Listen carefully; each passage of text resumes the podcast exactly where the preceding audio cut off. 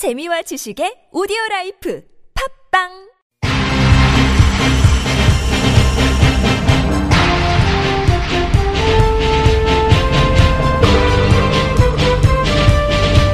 색다른 시선 김종배입니다.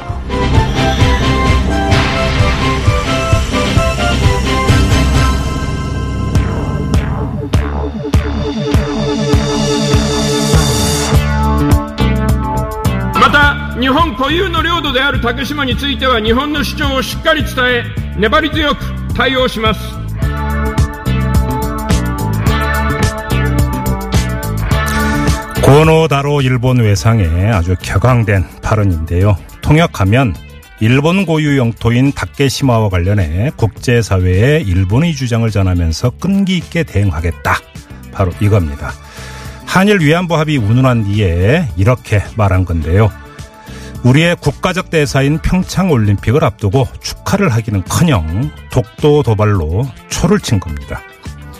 이 전쟁 중인 국가도 올림픽 기간에는 적대 행위를 멈춘다는 신사협정을 미웃고 속 좁게도 소금을 뿌린 것이죠. 이게 이웃나라라는 일본의 행태입니다.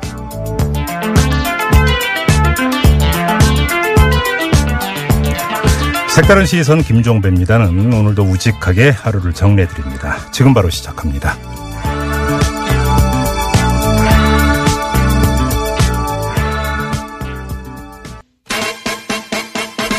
뉴스 따라 읽지 않고 따져 읽습니다. 시사통과 똑 기자의 뉴스 해부.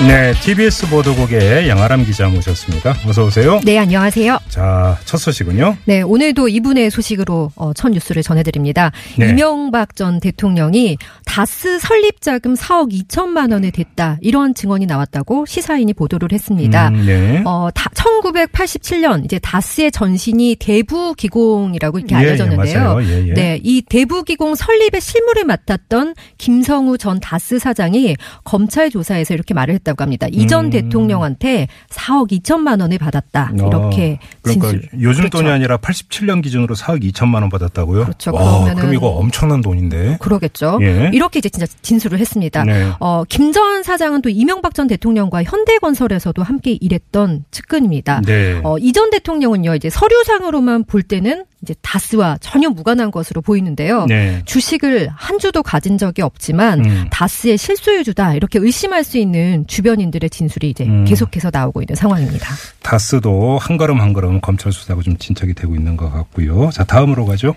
네, 자유한국당 최경환 의원과 이우연 의원이 오늘 특정범죄 가중처벌법상 뇌물 혐의로 구속 기소됐습니다. 음, 네. 어, 최 의원은 경제부총리 겸 기획재정부 장관 시절에 이현수 전 국정원 기조실장에게 특수활동비 1억 원을 받은 혐의를 받고 있습니다. 네. 어, 그리고 검찰은 또 이병기 전 국정원장과 이전 기조실장 등에게도 최 의원에게 특활비 1억 원을 건넸다 이런 진술을 확보했습니다. 네. 어, 하지만 최 의원은 특활비 받지 않았다 이렇게 계속 부인하고 있는 상황이고요. 음, 네. 어, 또 이우연 의원은 지역 정치인과 사업가들에게 13억 원대 불법 정치 자금을 받은 음, 혐의가 음. 있는데요. 네. 어, 이 의원 역시 정당한 후원금을 받았을 뿐 대가성은 없다 이렇게 혐의를 부인하고 있습니다. 최경환 의원은 동대구로 간 게 아니라 서초동으로 갔군요. 네. 네. 자, 다음은요. 네, 현송월 삼지연 관현악단 단장도 오늘 뭐 이제 뉴스에서 계속 이렇게 보도가 됐는데요. 네. 어, 북한 예술단 사전 점검단이 어제 이제 강릉에서 공연장을 점검하고 오늘은 서울 지역 공연장들을 네, 네. 점검했습니다. 음, 삼지연 관현악단 140여 명으로 구성된 이제 북한 예술단이 평창 동계올림픽 기간 서울과 강릉에서 이렇게 한 차례씩 공연을 하기로 돼 있죠. 네. 어, 앞서서 이제 윤영찬 청와대 국민소통수석이 어제 입장문을 내고 이런 어, 내용을 밝혔는데요. 음. 북한의 올림픽 참가가 평창 올림픽에 대한 국제적 관심을 불러일으켜 흥행을 확신할 수 있게 됐다 이렇게 말을 했는데요. 네. 어, 윤 수석은 그 근거로 평창 관련한 검색어 유입량이 증가했다면서 음. 구글 트렌드 지표가 지난해 12월 말보다 3배 상승했다 이런 점을 근거로 들었습니다. 예, 예. 또 이제 평창 올림픽 주간 방송사인 미국 MBC의 올림픽 광고 수익이 1조 원에 이를 것이라는 전망도 평창 올림픽의 흥행 가능성에 무게를 실어주고 있습니다. 와, 1조 원에 이른다면 엄청난 거 아닌가요? 그렇죠. 이게 4년 전하고 비교했을 때요. 4년 전 소치 올림픽 때보다도 많은 거라고 어, 하고요. 그래요? 네, 게다가 이제 광고 판매량이 그러니까 9억 달러, 우리 돈으로 이제 1조 원 가까이 되는 음, 건데 음. 어, 이 9억 달러를 넘은 것이 동계 올림픽으로서는 이제 평창이 처음이라고 합니다. 예. 지난 12일 기준이거든요. 이 음. 평창 올림픽 광고 수익이 9억 달러, 어, 우리 돈으로 9,500억 원이 넘어설 것으로 이- 예측이 됐습니다. 예. 게다가 이제 미국 NBC가 올림픽 경험에 관해서는 이제 독보적 인 경력을 가진 케이티 쿠릭이라는 여성 앵커를 이번에 어, 올림픽 중계에 참여시킬 만큼 공을 들이고 있다고 하는데요. 음. 평창 올림픽에 남북한이 공동으로 입장하기로 하면서 개회식 비중이 커진 데다가 예. 사상 처음으로 개회식을 녹화 방송이 아닌 이제 생중계로 전하기 때문입니다. 음. 아, 또 MBC 부사장이 이제 그제 평양을 방문했고요. 어. 이번 올림픽 취재와 제작에 2천 명이 넘는 대규모 인력을 파견한다. 음. 이제 이런 점에서 이번 올림픽 중계에 엄청난 공을 들이고 있다. 이것을 이제 보여주고 있습니다. 사실 평창 올림픽이 흥행에 실패하는 거 아니고 좀 걱정을 했었는데 막판 전세 역전이네요. 그러게요. 그러게요. 네. 좀잘 됐으면 좋겠습니다. 네. 네. 자 다음은요. 양승태 대법원장 시절 이제 법원 행정처가 박근혜 정부 청와대와 원세훈 재판과 관련된 정보 동향을 주고받았을 것으로 보이는 그런 정황이 나왔습니다. 네. 오늘 법원 추가조사위원회가 사법부 블랙리스트 의혹과 관련해서 추가 조사 결과를 발표했는데요. 어, 조사위는 일단 사법부 블랙리스트는 존재하지 않는다 이런 입장을 내놨습니다. 네. 어, 하지만 사법행정 담당자들이 법관의 동향이나 성향 등을 파악해서 작성한 문건이 다수 파악이 됐다 이렇게 밝혔는데요. 어, 당초에 블랙리스트가 들어있을 것으로 추정했던 그 벼- 법원 행정처의 컴퓨터에서 이처럼 이렇게 논란이 될 만한 문건이 음. 다수가 발견된 겁니다. 네. 이 중에서 이제 제가 앞서 언급했던 양승태 전 대법원장의 사법행정의 이제 비판적인 판사들 그리고 원세훈 전 국정원장의 형사재판을 맡은 재판부에 대한 동향을 파악한 문건이 있었는데요. 예, 예. 어, 원 전 원장의 그 대선 개입 사건 항소심 선고 다음 날 작성된 이제 문건을 예로 보면요. 예. 항소심 판결 전에는 BH의 문의에 그러니까 BH Blue House 청와대를 뜻하는 그렇죠. 거죠. 예. 이 BH의 문의에 우회적 간접적으로 항소심 담당 재판부의 동향을 파악하려고 노력하고 있다는 내용을 알렸다. 이제 음. 이런 내용이 들어가 있고 예. 또 1심과 달리 예측이 어려우며 행정처도 불안해하고 있는 입장임을 알림. 이제 이런 내용이 문건에 적혀 있었습니다. 네네. 또 이제 항소심 판결이 나온 후에 우병우 당시 청와대 민정수석이 법원에 이제 큰 불만을 표시했다. 이렇게 이제 청와대 동향을 수집한 정황도 발견됐습니다. 음, 음. 법원 판결을 둘러싸고 법원 행정처가 청와대와 연락을 주고받았다는 것, 어, 사법부의 중립성에 대한 논란을 야기할 수 있는 지점이죠. 말이 안 되는 것 네. 같은데요. 자 여기서 잠깐 이정렬 전 부장판사하고 저희하고 같이 이제 법률 이야기 진행했던 분인데요. 연결해서 이야기 좀 나눠보겠습니다. 여보세요. 여보세요? 예, 아니, 안녕하세요. 안녕하십니까? 네, 오랜만입니다. 네. 블랙리스트는 없었다라는 결론인데요. 일단 이거부터 여쭤보겠습니다. 어떻게 보세요? 네. 그 블랙리스트가 없었다는 결론에 전 개인적으로 동의하기는 어려운데 이 리스트라는 게 그야말로 뭐 엑셀 파일처럼 명단이 있는 그런 거는 없었다 손 치더라도 예. 결국 그 블랙리스트라고 하는 어떤 문건 너- 내지는 그것이 뭐 뜻하는 목표 예. 거기에 따르는 그 문건은 분명히 발견이 됐거든요. 그리고 네네. 하나 이제 그 좀 주의 깊게 봐야 될 부분이 이번에 그 조사 발표에서 나온 걸 보면 네. 2015년 16년 부분이 지금 나오잖아요. 예, 예. 그러니까 2015년 16년 부분이 상당히 중점적으로 나오는데 이때만 해도 음. 벌써 이 뭐 소위 말하는 이제 그 법원 내에서 어떤 법원 수뇌부의 이 좀 정책에 대해서 반대하는 그런 판사들이 많이 뭐 실제로 정리가 됐다고 할까 나간 네. 상태였거든요. 예컨대 서기호 판사 같은 경우에도 벌써 재임용 탈락이라는 음. 명분으로 예 그랬던 상황이었기 때문에 예. 명단 작성까지 할 정도로 그렇게 많은 사람이 음. 있었을까라는 생각이 들긴 합니다. 사실. 아무 예, 예. 그, 그러니까 블랙리스트를 작성했다, 안 했다라고 하는 사실 관계와 네. 그다음에 양승태 체제에 대해서 어떤 태도를 보였느냐에 대해서 이제 어떻게 그러면 법원 행정처에서 이 판사들을 그 처리했는가는 별개의 문제일 수 있다 이런 말씀이신 거죠? 그렇습니다. 네. 정리를 하면 알겠습니다. 네. 자 그리고 지금 눈에 띄는 게 그러니까 이 동향을 파악한 문건이 여러 개가 작성이 됐다라는 사실은 밝혔는데 네네. 이 가운데 하나가 지금 원세훈 전 국정원장의 그 댓글 공작 사건에 대한 항소심 판결 전에 네. 청와대에서 문의를 했고 이에 대해서 법원 행정처가 법원 내부 외부에 대한 동향을 파악해서 정리한 문건을 작성했다 이것 아니겠습니까? 그렇습니다. 일단 이거부터 여쭤보겠습니다. 법원행정처가 네. 이런 문건을 왜 작성을 합니까? 어, 저 왜인지 저도 참 궁금한데요. 이 지금 양승태 전 대법원장 같은 경우에 기회가 있으면 얘기했던 게 법원이나 사법권의 독립, 재판의 독립 뭐 이런 걸 얘기를 했었는데 오히려 이런 문건을 작성해서 이야기를 한다는 것 자체가 네. 법원이 무슨 어떤 정권의 정보기관이나 하수인으로 전락해버린 그런 형태를 만들어버렸거든요. 어, 그러니까 하나하나 좀 쪼개서 여쭤볼게요. 첫째, 청와대가 네. 법원에 이 판결 네. 어떻게 될 것 같습니까? 라고 물어보는 것 자체가 그 상권 분립에 위배되는 질문이죠. 그렇죠. 당연히 그렇죠. 물어보는 것 자체가 안 되는 거죠. 그렇죠. 그거 해서는 안 되는 일이고 그리고 네. 거기에 대해서 답변을 해서도 안 되는 거고요. 아마 그런데 제가 지금 알고 있기로는 그 당시가 우병우 민정수석 체제였고 아마 했다면은 그 법무비서관을 통해서 했을 가능성이 높거든요. 법무비서관이 예, 예. 법원을 담당하니까요. 아, 예. 네. 그 당시 법무비서관이 신영철 대법관의 재판연구관 출신인 것으로 제가 기억을 하고 있습니다. 아, 그래요? 또 그렇게 연결이 그러- 됩니까, 인맥이? 네, 그, 러니까 아마 예. 법원행정처 내부에도 그리고 그, 그 법무비서관이 법원행정처에서 근무를 했었고요. 그러니까 인맥이 있었을 거고 예. 분명히 청와대에서 법원 쪽으로 법원 행정처 쪽으로 물어볼 때는 아마 공식적인 문건이나 이런 걸로 가지는 않았을 거고요. 뭐 너무 문제가 되니까. 그럼 더 말이 안 되는 공식 라인을 통해서 물어본다는 그러니까요. 거더 말이 안 되죠, 그거는. 그러니까 예. 아마 그런 그 개인적인 인맥을 통해서 알아봤을 가능성이 있는데 거기에 네. 따른 보고를 하면서 그런 문건이 남지 않았겠는가 그렇게 음, 예, 어, 뭐 추측은 하고 있습니다. 그러면 법원행정처에서 동향 파악을 해서 문건으로 작성이 됐다라는 사실까지는 확인을 했는데 네, 이 문건이 청와대로 건네졌을 가능성은 어떻게 보세요? 어 건네졌다기보다는 아마 그렇게 얘기를 했을 수는 있어요. 그러니까 그 문건 자체에서는 별거는 없습니다. 뭐 그 당시에 원세훈 전 원장의 그 재판을 담당했던 그 서울고등법원 형사 6부 같은 경우에 네.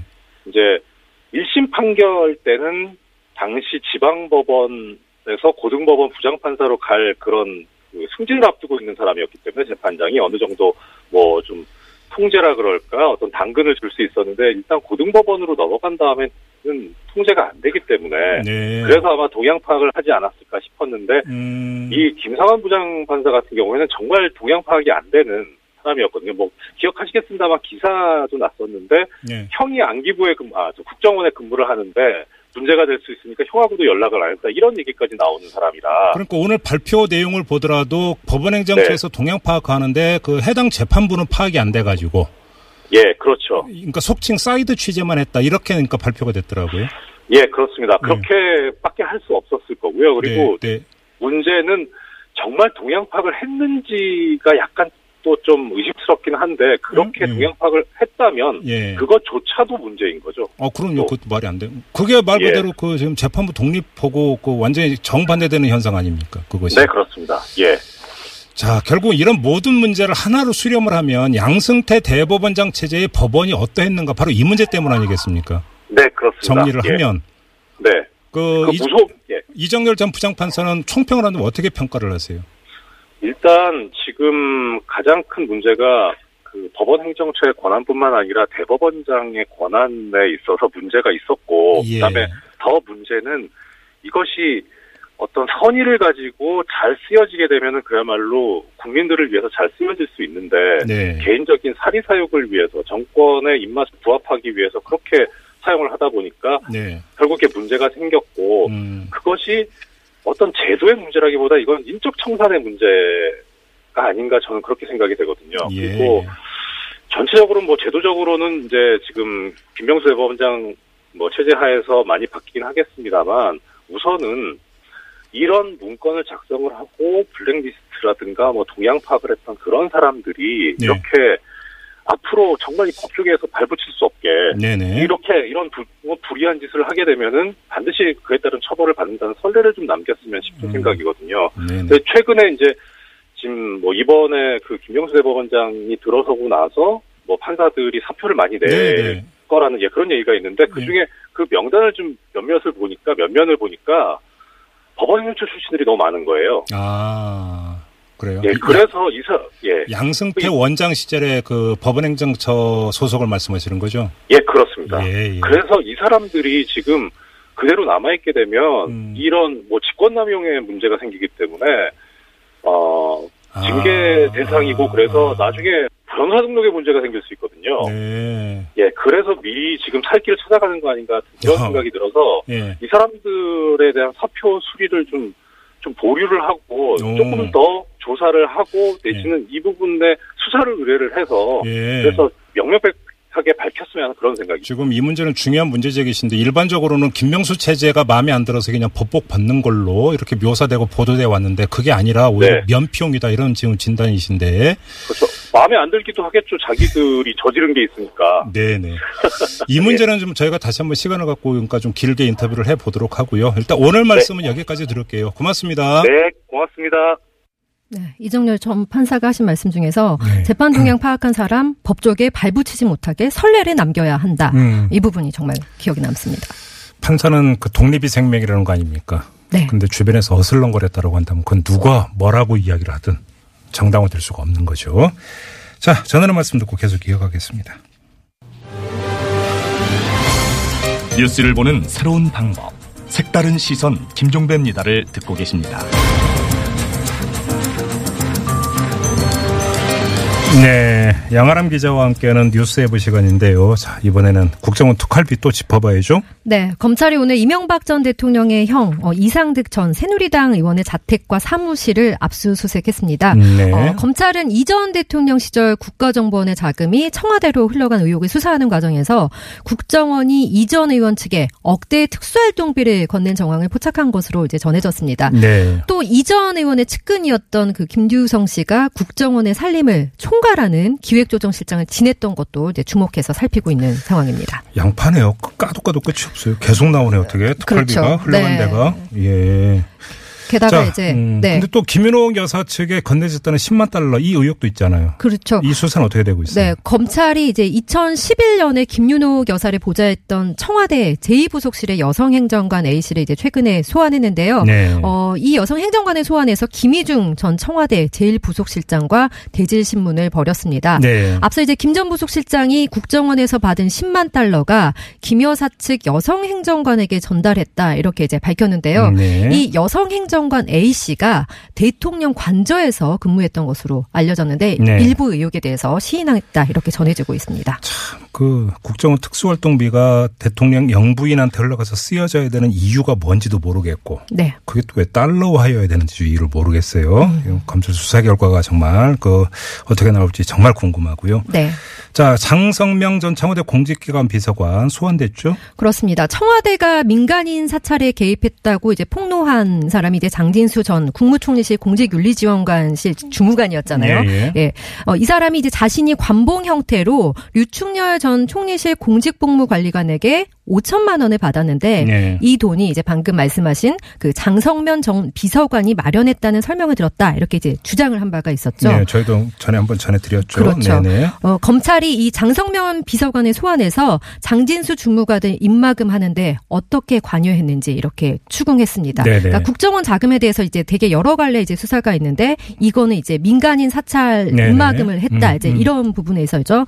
어, 어제 이제 검찰이 소환했던 류충렬 전 관리관은 장진 수 전 주무관에게 건넸던 5천만 원에 대해서 이전에는 장인이 마련해줬다 이렇게 과거에는 진술을 했었는데 이번에는 그 진술을 번복했습니다. 말이 안 되는 진술 관봉이었는데. 그러니까요. 네. 이번에는 이제 장성명 전 비서관이 돈의 출처다 이렇게 말하는 것으로 전해졌거든요. 음. 예, 검찰은 이제 김진모 전 청와대 민정비서관이 국정원의 돈을 받아서 장성면 전 비서관 그리고 류정 관리관을 거쳐서 장진수 전 주무관에게 전달된 것으로 보고 있다. 네. 되게 이제 인물이 많고 좀 복잡하잖아요. 네네. 근데 이 김진모라는 사람이 그 국정원 출신이었다고 지난번에 이제 정두원 전 의원도 얘기를 했잖아요. 원장 정책보좌관이었다고 하죠. 네, 그러니까 이 청와대 민정 수석실에서 어 이제 총리실을 거쳐서 어쨌든 이 장진수 전 주무관에게 전달됐다 음, 음. 이렇게 이해를 하시면 될 것 같고요. 네. 김전 비서관의 이제 윗선이었던 권재진 전 청와대 민정수석 이제 바로 윗선이니까요. 네네. 이 사람에 대한 소환도 이제 불가피할 거다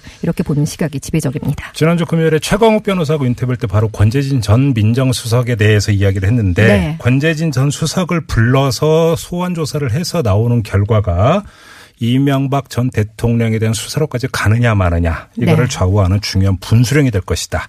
이런 이야기였었습니다. 이걸 좀 다시 한번 환기를 하면서 자 오늘 뉴스 에브는 이렇게 마무리하도록 하겠습니다. 양아람 기자와 함께했어요. 고맙습니다. 네, 고맙습니다.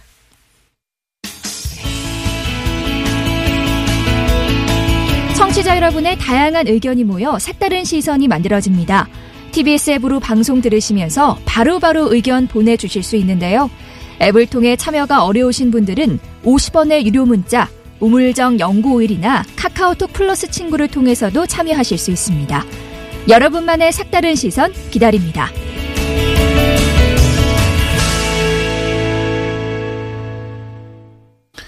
이명박 정부의 국정원 특활비 수수 의혹에 대한 검찰 수사가 커지고 있습니다. 오늘은 이명박 전 대통령의 친형이죠. 이상득 전 의원의 집과 사무실 등에 대한 압수수색이 단행이 됐는데요. 이상득 전 의원도 국정원 특활비 억대의 특활비를 받았다는 의혹이 제기됐기 때문입니다. 자 그리고 이에 앞서서 제기된 의혹이 있었죠. 어, 이명박 전 대통령의 아들 시영 씨가 이 아파트 전세를 얻을 때 이 보증금 가운데 3억 8천만 원을 김윤옥 여사를 수행한 비서가 수표로 입금을 해 줬는데 이 돈의 출처가 의심스럽다라고 하는 이런 보도도 있었고요. 그 유명한 내곡동 사저 구입 비용 가운데 최소 1억 원도 국정원 특활비일 가능성이 있다. 이런 의혹도 제기가 됐습니다. 바로 이 두 가지 이 문제를 처음으로 제기한 국회의원이 있습니다. 지난해 11월에 아, 이게 이명박 전 대통령 측의 비자금일 가능성이 있다면서 검찰에 수사를 요구한 더불어민주당의 진선미 의원인데요. 자, 바로 연결해서 자세한 이야기 들어보겠습니다. 여보세요. 네, 안녕하세요. 네, 안녕하세요. 당시에는 이게 그 비자금이라고 말씀을 하셨는데 이게 국정원 특활비일 가능성은 전혀 생각을 못 하셨던 거예요? 어, 저는 비자금이라고 표현을 쓴 것이 네. 그 안에 국권 지폐가 1억 4천 정도가 있었거든요. 예. 그래서 그 특별 활동비까지 포함해서 비자금이라고 표현을 한 아, 거죠. 그러면 네. 국정원 특활비도 의심을 하셨던 거네요? 어, 그렇죠. 예. 예. 좀 하나하나 일단 좀 살펴보죠. 지금 말씀하셨던 국권화폐라고 하는 게 네, 네. 이시영 씨가 그 강남의 아파트를 전세로 얻었는데 이때 보증금이 6억 4천이었고 네. 이 가운데 3억 8천을 김윤옥 여사 수행 비서인 설모 씨가 수표로 집주인에게 대신 지급을 해줬고 네, 네. 근데 여기에 1억 4천이 국권화폐였다라는 이야기가 나오는데 이게 관계가 어떻게 되는 얘기예요? 어, 그러니까 실제로, 음, 그, 내곡동 사저를 특검, 음, 네. 그 특검이 있었잖아요. 근데 네네. 그 특검단이 그 종료하기 한 3일 전쯤에 네. 제보를 받아서 특검팀이 이, 예, 예. 이 부분들을 확인하게 된 거고요. 예. 그래서 그 이시영의 전세자금 6억 4천만 원 중에 3억 8천만 원만 일단 확인을 한 거예요. 네. 그러니까 시간이 더 줬으면 아. 나머지 금액도 확인할 수 있었겠죠. 그러면 나머지 3억 8천만 원 말고 나머지 돈은 확인도 못했던 거네요. 그러면 그렇죠. 그리고 네. 이제 그 기한이 다 돼서 이제 수사가 종료가 됐던 거고. 그렇죠. 그래서 연장을 해달라고 그 예. 모든 것들을 붙여서 올렸지만 예. 어, 기각돼서 그 그냥 종결이 돼버린 거거든요. 예. 근데 이제 그 안에 보면 애초에 2010년에 2월달에 계약을 했는데 예. 그 아파트의 계약금 6,100만 원을 먼저 그 청와대 제2부속실의 설모 비서가 집주인한테 현금으로 주고요. 현금으로 직접 전달하고, 예, 네. 직접 전달하고 음. 나머지 어, 금액의 3억 2천만 원은 네. 청와대에서 재정팀장을 비롯한 재정팀의 여섯 직원 여섯 명이 예. 청와대 인근을 돌면서 현금 다발을 수표로 바꿔서 이시영 집주인에게 예금 계좌로 보낸 거예요. 잠깐만 청와대 주변을 돌았다라는 말씀은 어떤 뜻이에요? 각 몇 개의 그러니까 참 재밌잖아요. 그게 더 이, 수상한 거죠. 예. 그러니까 정당한 거면 그냥 한 사람이 가서 바쁜데 네. 한 은행 가서 바꾸면 되는 거 아니에요. 네. 근데 재정팀 직원 여섯 명이 네. 청와대 인근 은행 몇 곳을 돌아요. 아 은행을 예, 예, 은행을 돌면서 예. 예. 그 구, 국권 화폐까지 포함한 그 음. 다발을 수표로 바꿉니다. 그리고 어, 그거를 음. 이시영 집주인한테 보냈어요. 음. 너무 이상하지 않습니까? 네. 그렇네요. 네. 그럼 그 은행 한 군데에서 때- 바꾸면 되잖아. 한 군데에서. 그러니까 그 네. 현금을 그렇게 몽땅 바꾸는 것이 남의 시선을 받을 거라고 생각했겠죠. 예. 그러니까 거기가 더 의심스러운 거예요. 이게 어 제대로 여, 여기에 쓰이는 제대로 된 돈이 아니다라는 것을 음흠. 심증을 강화시켜 주는 거죠. 그러니까, 거기 인턴 예. 직원 두 명까지 동원을 했으니까요. 지금 의원님은 지금 청와대 재정팀 직원이라고 말씀을 하셨는데 네네. 그러면 네. 그 신원은 다 파악이 됐습니까? 예, 거기는 저희가 공개한 내용 안에는 네. 이름이 다 들어있더라고요. 그런데도 그럼, 예. 안 해준 거죠. 네, 어, 그러면 지금, 그 네. 지금 검찰이 불러서 조사하면 나오겠네요. 그러면. 그렇죠. 네. 그러면 이 국권 화폐가 결국은 국정원 특활비일 가능성이 상당히 높다. 이렇게 지금 아니. 주장을 하시는 거고. 아니죠. 국권 화폐를 특활비로 쓰진 않죠. 네. 그러니까 국권화폐는 오히려 정말 비자금 어딘가에다 묵혀놨던 돈인 거고 네. 나머지 현금들이 특별활동비에 의- 의심이 가는 거죠. 음, 네, 그래요. 그래서 네, 그러면 아무튼 당시 내곡동 특검은 손도 못 대고 그냥 그 활동이 끝나버렸네요. 기한이 다 돼서. 그렇죠. 이 전세 자금은 아예 묻혀버린 거죠. 왜냐면 이거는 그 당시에 네. 별도의 그 무- 문제로 밝혀진 거니까. 예. 예, 그래서 더 그거를 추적해 봐야 된다라고 했는데 네. 이제 그 부분들이 묻힌 거고 예. 어더좀그그 신기한 것은 어쨌든 지금 구속돼 있는 김백준 씨 있잖아요. 네네. 예, 그분이 그 당시 청와대 총무기획 비서관이었고 그렇죠. 아까 저희가 말한 그 재정팀 여섯 명 예. 요게 직속 상관이에요. 아. 네네. 그래요. 김백준 네. 당시 교육관의 부하들이다 이거죠. 그렇죠. 그러면 수행비서 설모 씨는 어떤 사람입니까? 수행비서 설모 씨는 2002년에 그 이명박 대통령이 서울시장일 때부터 네. 여러 가지 모든 일들을 다 했고요. 약간 집사처럼 예. 뭐 우리가 이제 보통 표현을 그렇게 하지만 네. 그렇게 일들을 했고 어, 청와대 들어가서도 김윤혁 여사의 제2 부속실에서 네. 끝까지 근무했다고 음, 알고 있습니다. 음. 네. 네. 자 그리고 내곡동 사저 구입비 이야기가 나오는데 이건 어떻게 되는 이야기입니까? 네, 그러니까 그 중에 또, 어, 다들 알고 계시겠지만, 내곡동 사저 구매비 6억, 그, 12억 원 중에 네. 6억 원을 김윤영 여사가 대출을 했고, 나머지 6억 원이 입증이 안 됐거든요. 그때 그- 뭐라고 얘기했냐면, 예. 그 이상은, 그렇죠. 큰 형이신 음. 이상은, 어, 이란 분께, 지금 뭐 다스의 형식장 대표로 돼 있으신 네. 그분한테서 빌렸다고 했는데, 네. 그것에 대해서 보완된 제 자료가 하나도 없어요. 음. 그러니까 뭐, 뭐 가방에 담아서 뭐 6억 원을 넣, 줘서 줬다는데 네. 처음에 진술할 때 그 이상은 씨의 부인께서 어, 누가 그래요? 그렇게 말해요? 뭐 이렇게 얘기했다는 거잖아요. 네. 예, 뭐 그런 거며 그리고 음. 또 차용증 원본 컴퓨터 파일도 제출 않고 네. 예, 그래서 여러 가지가 의심이 되는 어, 음. 부분들이 있는 거죠. 그러면 그 6억 원도 그냥 그 일방적 진술 이외에는 아무것도 없는 거네요. 아무것도 없는 거죠. 어, 그럼, 그냥 예. 부분이 입 맞춰서 뭐 이시영 씨한테 돈을 빌려줬다는 건데 예. 또 저희가 상식적으로 생각해 볼 때는 그렇게 빌려줄 수 있나요? 음, 잘 모르겠어요. 그런데 네, 이. 가운데 최소 1억이 국정원 특활비에 나왔을 가능성이 있다라고 금액을 그러니까 1억으로 최소로 잡는 이야기가 검찰청에서 흘러나오던데 이건 어떻게 파악을 하세요?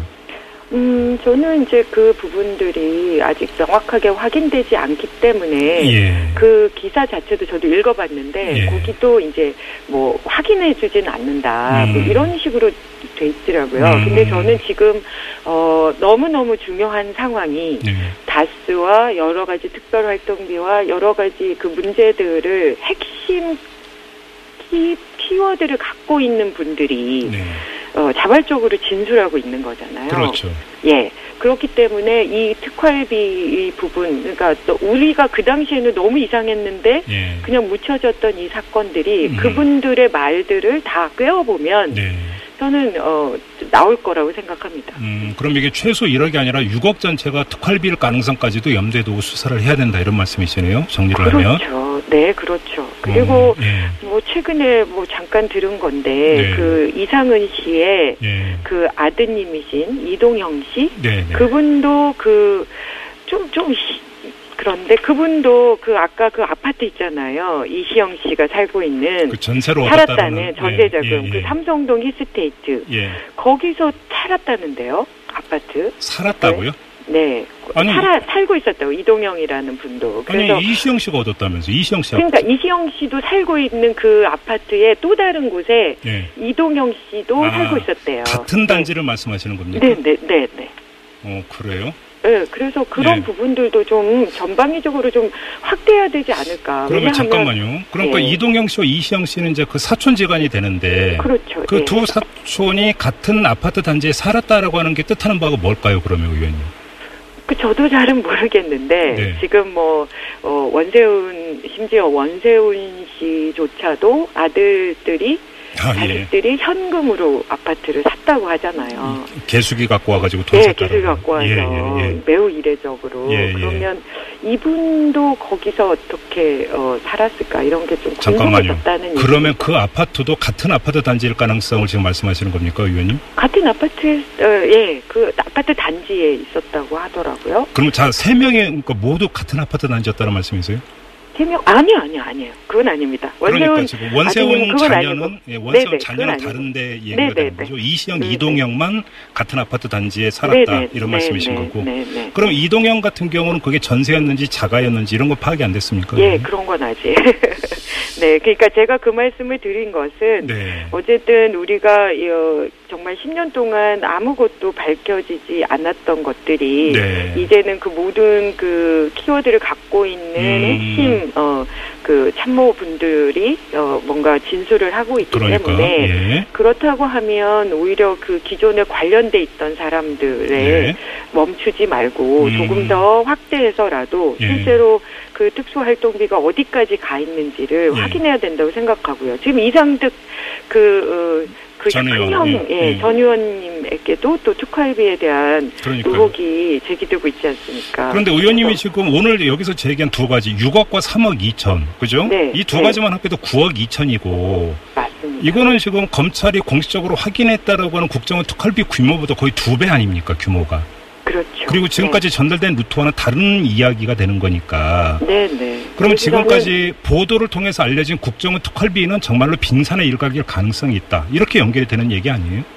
그렇죠. 저는 음. 정말 그 옛날부터 제가 저는 막 약간 거짓 거짓말장이처럼 막 비판받고 그랬었잖아요. 2012, 13년부터 네네. 그 국정원 대선계 예, 관련해서 예, 예, 예. 여러 가지 의혹들을 제기할 때 네. 저보고 소설 쓴다고 그랬는데 네. 그게 지금 다 사실로 나오고 있잖아요. 음, 그때도 의혹이 제기됐던 게 정말 그랬던 거거든요. 네. 원세훈 국정원장이 그렇게 특활비에 대해서 네. 어, 뭐 이렇게 자유자재로 본인 돈이냐 이렇게 음. 썼다 네. 이런 의혹들이 있었어요. 그걸 모를 리가 없거든요. 이미 그때 이야기가 있었다는 얘기죠. 그렇죠. 네. 네. 그런데 그게 이제 이제 와서 밝혀지는 거니까 음흠. 국정원장도 그랬는데 네. 그분의 더 윗선들은 음. 어땠을까 뭐 이런 음. 생각을 하게 되는 거죠.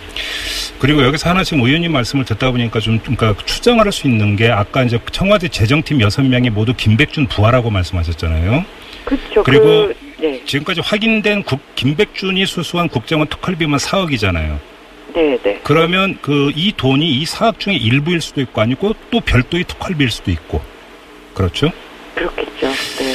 개야 될 게 한두 가지가 아닌 것 같습니다. 정말. 그렇습니다. 네. 정말 요번에는 의혹을. 근데 저는 진짜 뭐 경제, 뭐 정치보복이라고 하고 이렇게 얘기하는데 얼마나 무서웠겠어요. 이게 밝혀지면. 그러니까요. 그러니까 역지사, 역지사지로 돌려서 생각해 보면 이 모든 것들이 사실이라고 하면 왜 대통령이라고 봐줘야 되는 거죠? 네, 네. 그럼 국민들이 판단을 하겠죠. 그러니까. 알겠습니다. 자, 말씀 네. 여기까지 드릴게요. 고맙습니다. 네, 고맙습니다. 네, 지금까지 더불어민주당의 진선미 의원이었습니다.